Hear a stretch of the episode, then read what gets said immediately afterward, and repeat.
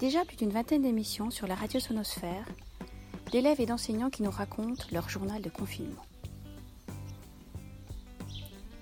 Aujourd'hui, c'est une élève de 5e qui prend la parole. Bonne écoute Quand je m'ennuie pendant le confinement, soit je dessine, jouer avec mon petit frère, parler en appel à mes amis ou soit écrire un message. Seulement si j'ai fini mes devoirs. Donc ce qui est triste, c'est qu'il y a beaucoup de devoirs dans les différentes matières et que j'ai un peu de temps libre. Surtout parfois je finis les devoirs jusqu'au soir et que parfois je dors tard. J'espère qu'à partir du 11 mai, qu'il y aura des nouveaux règlements et surtout restez prudents et respectez les gestes barrières.